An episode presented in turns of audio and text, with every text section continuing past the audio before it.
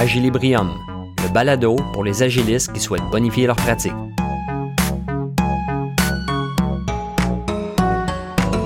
Dans cet épisode d'Agilibrium, nous nous attardons davantage au récit utilisateur, composante centrale de notre carnet de produits.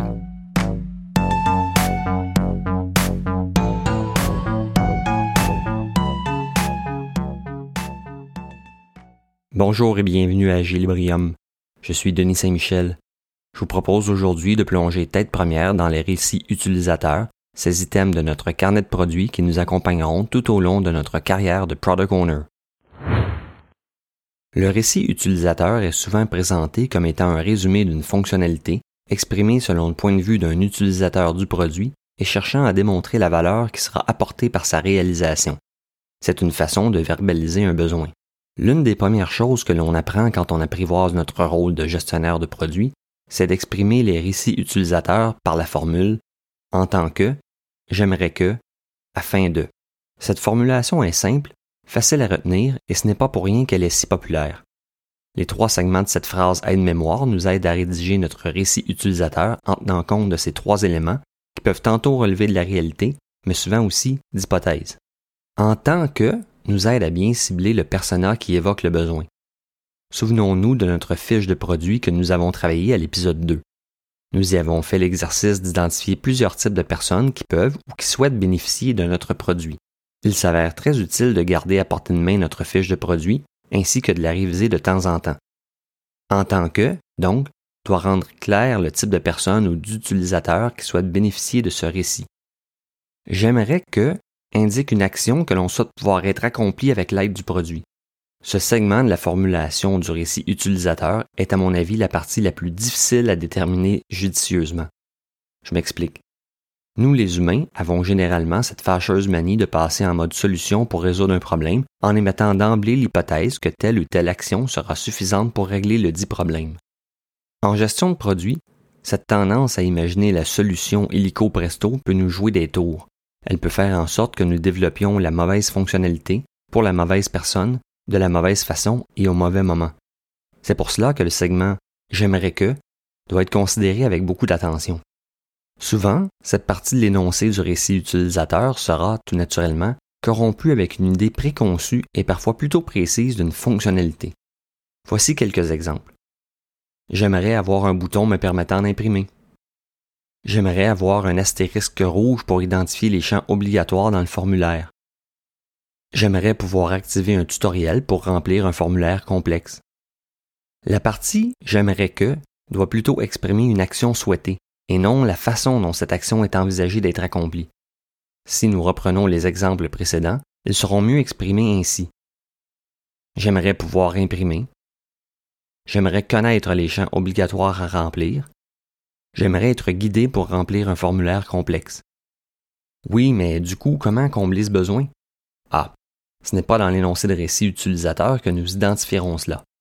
Le récit utilisateur est là comme un guide pour l'équipe de produit.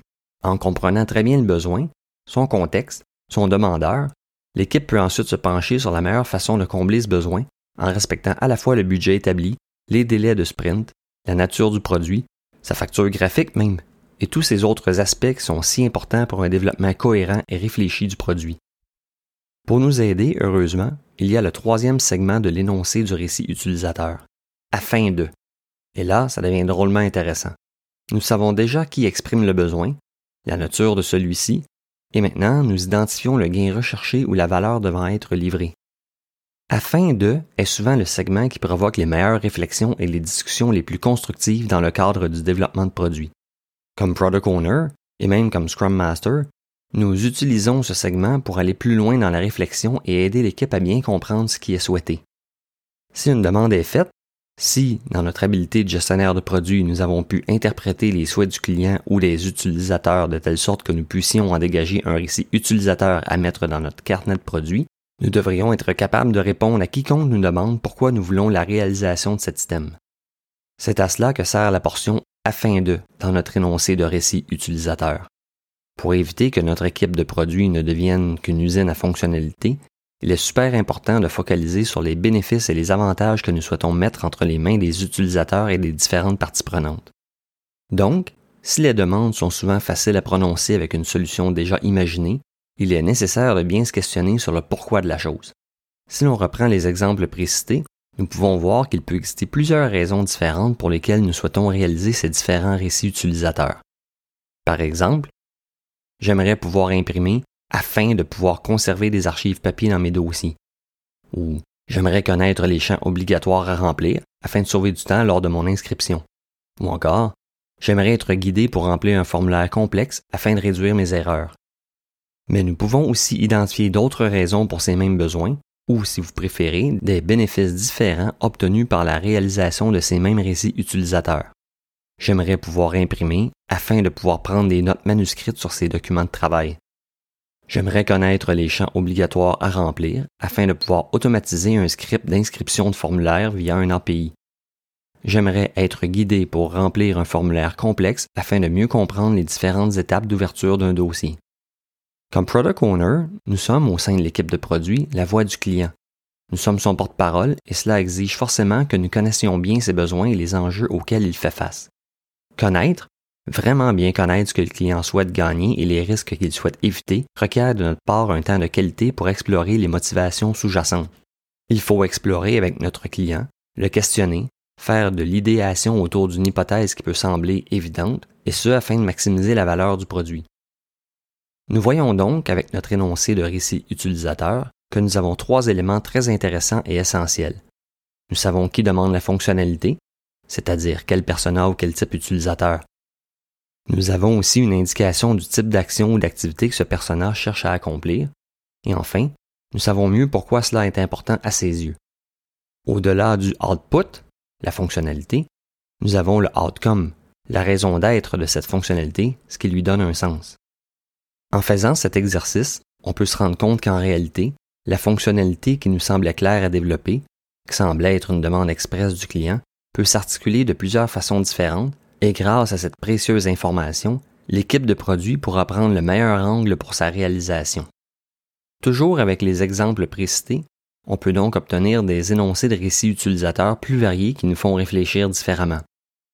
Par exemple, en tant qu'utilisateur, j'aimerais pouvoir imprimer afin de pouvoir prendre des notes manuscrites sur les documents de travail. En tant qu'utilisateur, j'aimerais pouvoir imprimer afin de pouvoir conserver des archives papier dans mon dossier. En tant qu'utilisateur, j'aimerais pouvoir imprimer afin de pouvoir consulter mes notes hors ligne. En tant qu'utilisateur, j'aimerais pouvoir imprimer afin de pouvoir transmettre mes documents par fax. En tant qu'intégrateur, j'aimerais connaître les champs de formulaire obligatoires afin de pouvoir automatiser un processus d'inscription. En tant que développeur, j'aimerais connaître les champs de formulaire obligatoires afin de programmer une importation à partir d'une base de données interfacée. En tant que nouvel utilisateur de la plateforme, j'aimerais être guidé pour remplir un formulaire afin de trouver le onboarding plus facile. Ce ne sont là que quelques exemples qui illustrent bien qu'une idée préconçue d'une fonctionnalité peut être réfléchie différemment et répondre à des besoins légèrement différents. Maintenant que nous comprenons l'importance de structurer notre énoncé de récit utilisateur avec ces trois segments, représentant le qui, le quoi et le pourquoi, je vous invite à faire un exercice avec moi où nous tâcherons de rédiger des récits utilisateurs pour une application fictive. Bonifions, si vous le voulez bien, la plateforme imaginaire de rédaction de documents légaux que nous avions abordée dans certains épisodes précédents.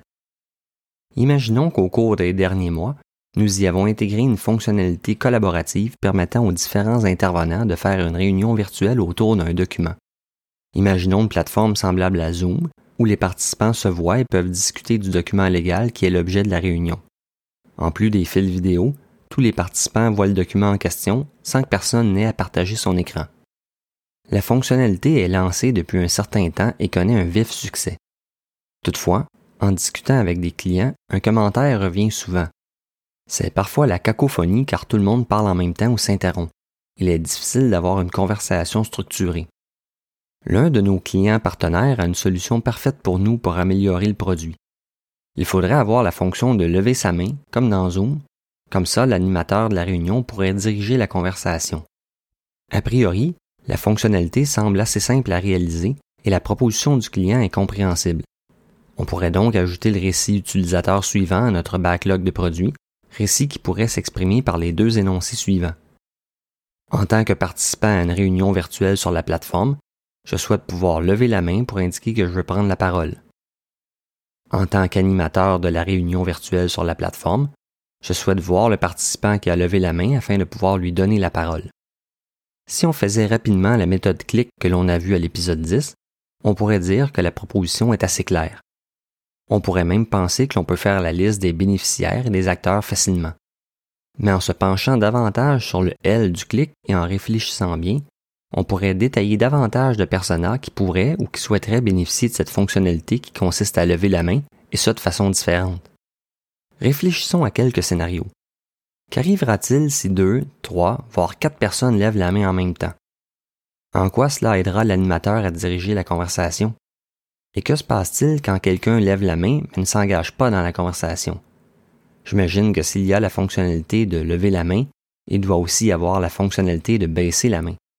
Cette action doit-elle être initiée uniquement par le participant ou bien on voudrait donner la possibilité à l'animateur de baisser la main d'un participant? On pourrait présumer qu'il est plutôt la responsabilité du participant de le faire. Mais nous avons tous déjà vécu une situation sur Zoom où la personne qui lève la main reçoit un appel sur son mobile ou doit quitter son siège momentanément et sa main virtuelle reste levée pendant de longs moments. Comment une telle situation aiderait l'animateur de la réunion? Ces questions doivent être éclaircies avec notre client et notre équipe de produits. L'idée ici n'est pas de gonfler la demande initiale et d'en faire un récit utilisateur complexe, complet ou long à développer. Il s'agit plutôt d'une opportunité d'apporter plus de valeur à notre produit en envisageant différents scénarios. Il est tout à fait possible de ne réaliser que la fonctionnalité permettant de lever la main et de la baisser. C'est même plutôt agile de le faire ainsi, de livrer en production entre les mains des utilisateurs, de recueillir leur rétroaction puis d'itérer sur les propositions d'amélioration émergentes par la suite. Mais réalisons cependant que pour parfaire nos habiletés de rédaction d'énoncés de récits utilisateurs, ces questionnements que nous venons d'avoir sont très utiles. Ça nous démontre que derrière une simple demande de fonctionnalité qui en apparence est simple et directe, peut se cacher une vraie mine d'or pour valoriser notre produit. Ainsi, si l'on fait l'exercice d'explorer un peu davantage le qui, le quoi et le pourquoi de cette fonctionnalité, ce sont les trois segments que l'on formule dans notre énoncé de récit utilisateur, on peut s'étonner de constater à quel point on peut obtenir des variantes intéressantes. Je vous propose d'y en rafale avec cet exemple. Je vous lance quelques énoncés de récits utilisateurs qui peuvent en découler. Pour simplifier votre écoute, je ne spécifierai pas à chaque fois le bout participant à une réunion virtuelle sur la plateforme. En tant qu'utilisateur participant à une réunion virtuelle sur la plateforme, j'aimerais pouvoir indiquer que je souhaite prendre la parole afin que l'animateur puisse me permettre de parler. En tant qu'utilisateur, j'aimerais pouvoir indiquer rapidement que je souhaite prendre la parole afin que l'animateur puisse me la donner dans le feu de l'action sans attendre. En tant qu'utilisateur, je souhaite signifier à l'animateur que je ne veux plus prendre la parole afin qu'il ne me la cède pas. En tant qu'utilisateur, je souhaite voir qui veut prendre la parole afin de mieux suivre la conversation. En tant qu'utilisateur, J'aimerais qu'il y ait un mécanisme empêchant n'importe quel participant de parler à n'importe quel moment afin de réduire la cacophonie. En tant qu'animateur, j'aimerais savoir qui veut prendre la parole afin de pouvoir diriger le flux des interventions. En tant qu'animateur, j'aimerais savoir qui veut prendre la parole et dans quel ordre afin de pouvoir mieux diriger le flux des interventions. En tant qu'animateur de la réunion, j'aimerais avoir un moyen de mettre en sourdine tous les participants, sauf celui à qui je donne la parole, afin de réduire la cacophonie. En tant qu'animateur de la réunion, lorsque nous sommes nombreux, j'aimerais avoir un signal visuel fort et bien visible qui m'indique que quelqu'un veut prendre la parole afin de ne pas oublier de la lui donner. En tant que manager assistant à une réunion virtuelle, j'aimerais connaître le nombre d'interventions prises par chacun des participants afin d'évaluer les habiletés de communication de mon équipe. Il est intéressant de noter que pas une fois, dans ces énoncés de récits utilisateurs, n'est évoqué le fait de lever sa main. Ces énoncés mettent bien en phase sur les personnes qui bénéficieront de la fonctionnalité, les actions ou les activités qu'elles souhaitent faire et les bénéfices qu'elles souhaitent en retirer. Souvenons-nous que les récits utilisateurs dans notre carnet de produits ne sont que des hypothèses, hypothèses qui pourront être réellement évaluées et mises à l'épreuve lorsque la fonctionnalité sera livrée dans la main des utilisateurs. Croyez-moi, ces derniers se feront un plaisir de confirmer ou d'infirmer nos hypothèses. Vous trouverez dans les notes du balado un lien vers un document à télécharger qui présente toutes ces variations de récits utilisateurs articulées autour de la simple fonctionnalité de lever sa main. En faisant cet exercice, on se rend compte qu'il peut y avoir des besoins complémentaires ou contradictoires. Selon que l'on réfléchit avec un chapeau d'animateur ou de participant, par exemple, le contexte sera différent. En prenant le temps de se pencher sur la demande du client, on voit émerger des opportunités qui peuvent apporter beaucoup de valeur à notre produit. Par exemple, si quatre personnes lèvent la main en même temps, mais que l'animateur ne peut leur donner la parole maintenant, parce qu'un autre participant est déjà en train de parler, comment pourrait-il alors se souvenir qui avait levé la main en premier? Si l'équipe autour de la table est une équipe habituée de travailler ensemble, que les gens se connaissent bien, que l'animateur est attentif à la liste des participants, il peut s'en sortir pas si mal. Mais qu'en est-il des réunions avec une vingtaine de participants, dont certains sont extérieurs à l'équipe habituelle? Cette fonctionnalité de lever la main pourrait alors être bonifiée afin d'indiquer un petit numéro à côté du pictogramme de main levée, afin d'indiquer l'ordre dans lequel le participant a manifesté sa volonté de prendre la parole.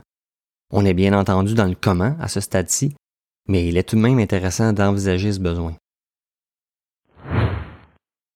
Un des soucis qui guettent les équipes moins matures, c'est de se retrouver avec des récits utilisateurs trop gros.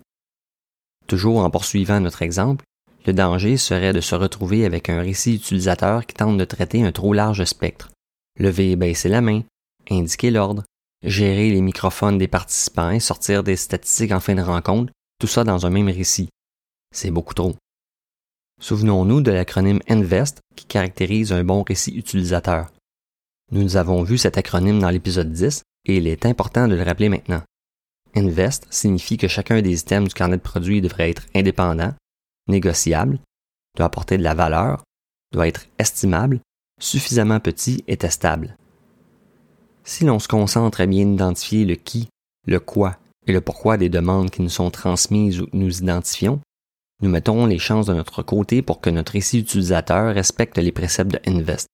Qui plus est, nous favoriserons un développement de fonctionnalités qui soit itératif et livré rapidement dans les mains du client. Nos utilisateurs, dans ce cas-ci des avocats ou des notaires, qui utiliseront la simple fonctionnalité de lever la main, pourront nous donner du feedback constructif et nous aiguiller pour la suite. Ils seront heureux de bénéficier de cet ajout rapidement. Une fois notre énoncé de récit utilisateur bien maîtrisé, toute l'équipe possède une direction claire de ce qu'il y a à accomplir. S'ensuit la nécessité de raffiner ce récit utilisateur. Lors de ces sessions de raffinement, on cherchera à documenter la fiche du récit avec des informations telles que les risques associés à la réalisation de ce user story, que ce soit des risques légaux ou réputationnels, les risques associés à ne pas réaliser ce récit utilisateur, pensons au coût de délai que nous avons vu dans l'épisode précédent, les enjeux techniques probables, des maquettes ou des balises visuelles à respecter, des critères d'acceptation afin de rendre le récit testable, l'identification de liens de dépendance.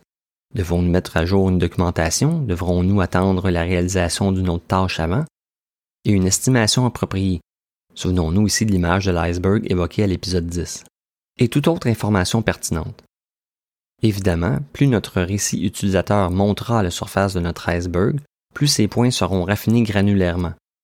Lorsque l'on sera tout près de lancer la réalisation de cette fonctionnalité, l'équipe comprendra non seulement ce qu'il faut faire, mais aussi les raisons pourquoi c'est important de le faire maintenant.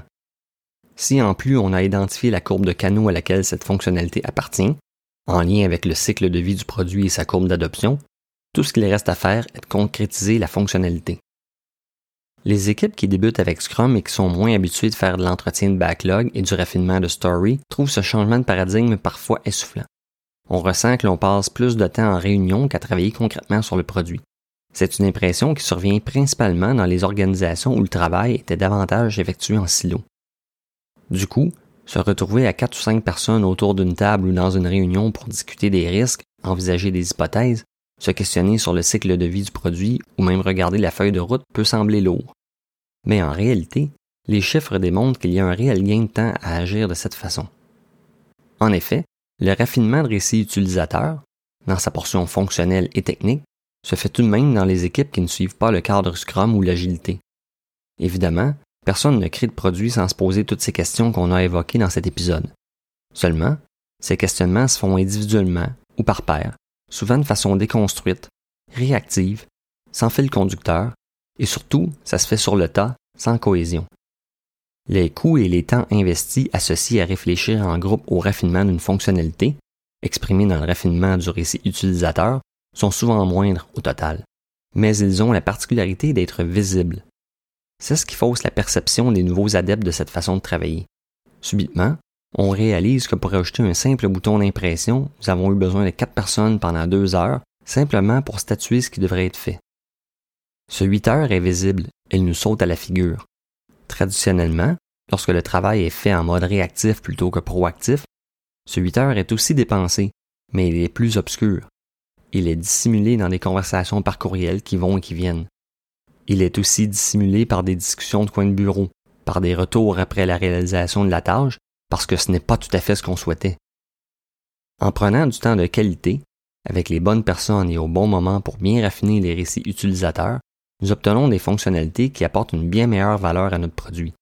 Nous avons un meilleur contrôle budgétaire parce que nous voyons mieux le coût réel imputé à chaque récit utilisateur et donc à chaque fonctionnalité.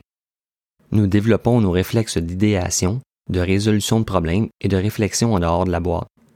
Nous servons mieux notre client car nous lui livrons des fonctionnalités réfléchies qui l'aideront à accomplir ses objectifs.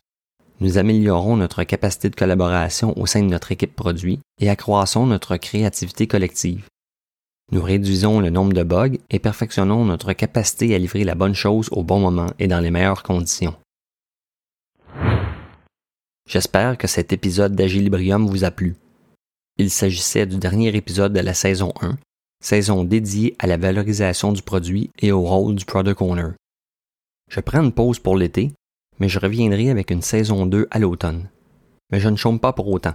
J'ai le projet de créer une série vidéo basée sur ces épisodes de la saison 1 d'Agilibrium. Donc restez à l'affût, suivez-moi sur LinkedIn ou écrivez-moi. Enfin, si vous avez apprécié le balado, partagez-le avec vos collègues et amis et faites une revue sur Apple Podcasts. Cela m'aidera grandement à faire connaître Agilibrium à d'autres personnes qui souhaitent améliorer leur pratique agile. Je suis Denis Saint-Michel pour Agilibrium. Je vous dis merci d'avoir été à l'écoute et à la saison prochaine.